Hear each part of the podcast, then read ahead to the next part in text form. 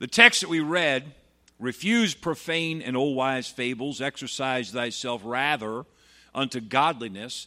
For bodily exercise profiteth a little, godliness is profitable unto all things, having promise of the life that now is and of that which is to come. It is a statement about physical exercise compared to spiritual exercise. I want you to notice that verse 8 begins bodily exercise profiteth. Stop. Yeah, I've heard that that uh, verse.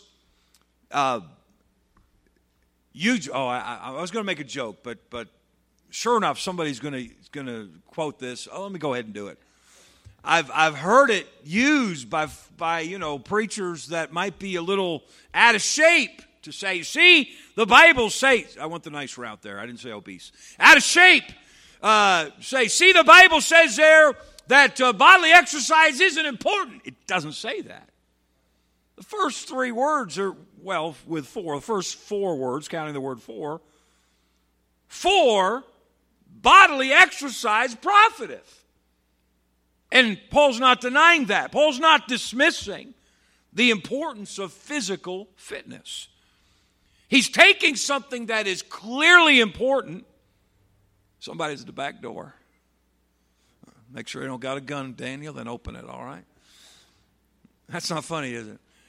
Paul's taking something that is clearly important and using it to emphasize something that is far more important. Okay? One of the biggest uh, wrestlers that ever you've all heard of Andre the Giant. Andre the Giant was seven foot five, seven foot five. Alrighty. That's right where my wrist is, right there, seven foot five. Yeah. And he weighed 520 pounds. Now, no ladies. Ladies, we don't want to know this information, but is there a man in here that weighs right at 200 pounds? No? Anybody weigh between two? Many men weigh between 200 and 220. Tim, all right. So me and, and Fred put his hand up. Me and Tim together weigh less than Andre the Giant weighed. That's a big dude. So if you're trying to tell somebody how big the Statue of Liberty is, and all you had to go on was this guy that's seven foot five and 520 pounds, You'd say, man, look at him. He's big. Yeah, he's big. That's a big guy. That's a big dude. But he's little compared to the Statue of Liberty. I mean, compared to the Statue of Liberty, he's beep, tiny. And that's what Paul's doing here. Something that everybody everybody knows that it is beneficial to be physically fit. And if your work doesn't keep you fit, then you need to produce some fitness on your own through exercise. And especially in our day when so many of us do jobs that don't keep us fit. We're not out working in the field all day, and uh, we, we do uh, mental labor more than physical labor. It is so much more important that we engage in physical fitness, physical exercise. Nobody disputes that. Paul's telling us something that is very important. And then he says, but let me tell you something that makes that look very unimportant spiritual exercise. So, if you can understand how important it is, especially as you get the older we get, the more we realize, man, I should have been working out. Man, I should have I should have been running. I should have been spinning. I should have been doing something. I remember when I first heard the phrase when when uh, Sean first started coming to church and he was talking about running spinning classes. I had never heard that phrase before, that term before. And I, you know, I was picturing. Remember those those those toys when you the sit and spin. And I'm going, people really don't, they don't do that, do they? Really? I, I didn't know that that was anyway. Um, but he said, man, I should have been doing something. I should have been, you know, I should have been spinning, whatever. The older you get, the more we realize, man, this is, this is good. Phys- physical exercise is good.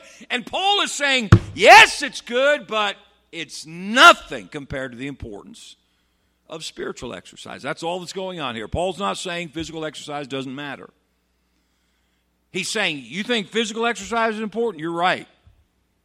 But it profits little compared to spiritual exercise. Why? Because physical exercise only benefits us in this life. Spiritual exercise is profitable unto all things because it gives hope both in this life and in life eternal. I wish I could persuade every believer that the knowledge that you take of the Bible now will benefit you forever. That the prayers that you pray now will benefit you forever. We don't comprehend that, and I don't have any way to persuade you except just to say it because I don't comprehend it. I ain't been to heaven. I, I don't know the lifestyle and the economy there, and so I don't have any way to tell you and to prove to you that, hey, every verse you memorize will help you for eternity. Every time you witness, every all the Bible that you learn, it will help you for all of eternity. I don't have any way to prove that except to point you to the scriptures. But I do know that the text right there says that godliness or spiritual exercise has promise of the life that now is and of that which is to come. Spiritual exercise, he says, will help you here and it'll help you there. Wow. Let that sink in. Would you meditate on that? Everything you do that strengthens your faith, everything you do that builds that new nature, benefits you now and benefits you for eternity. None of it's wasted. None of it's wasted. None of it's wasted. Why? I feel like we just have a worship time right there. Praise the Lord. All the, hey, not one trip to church is wasted.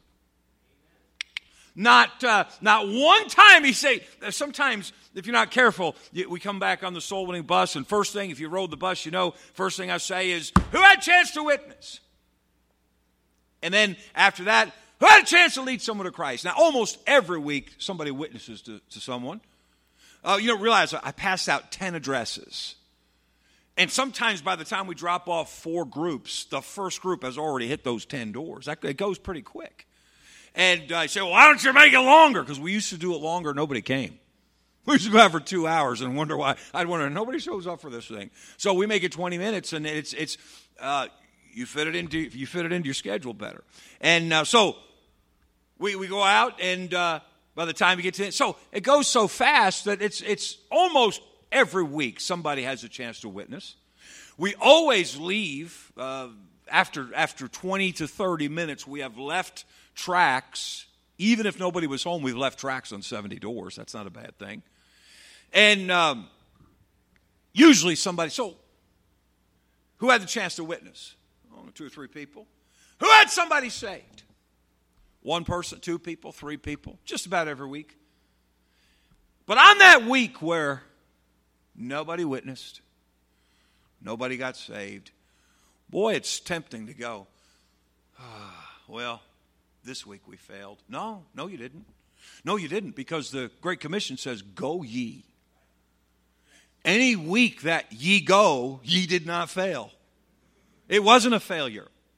And understand that every time you go forth and plant the seed, it's profitable now and in the life to come. Boy, that's good. Everything you do that feeds your new nature has an eternal benefit. Okay, so he is comparing physical exercise, which is good, but it doesn't do you any good beyond the grave. He's comparing that to spiritual exercise. Let me tell you. Say, man, I'm, I'm not a great soul winner. Fact, last year I can only remember leading one person to Christ and maybe you feel ashamed of that. Let me tell you, two million years from now, when you're hanging out with that person, that, that one person that you feel like you were a miserable failure last year because that was the only person you can remember leading to Christ. And they in heaven, they come to your house often and they bring you cookies. They will have cookies there. And uh, they, they bring you cookies. They bring you they bring you, you know, cannolis. They and I tell you what, there won't be there. There will be no blood sugar issues there. Amen. So uh, they'll, why they'll bring those things. They'll visit your house. They'll come. Why? Because they will be eternally thankful for that one time that you thought because of that one time all year you thought you were a failure. Oh, but they won't think so because they're going to realize you're with the tool that God used to share His grace with them.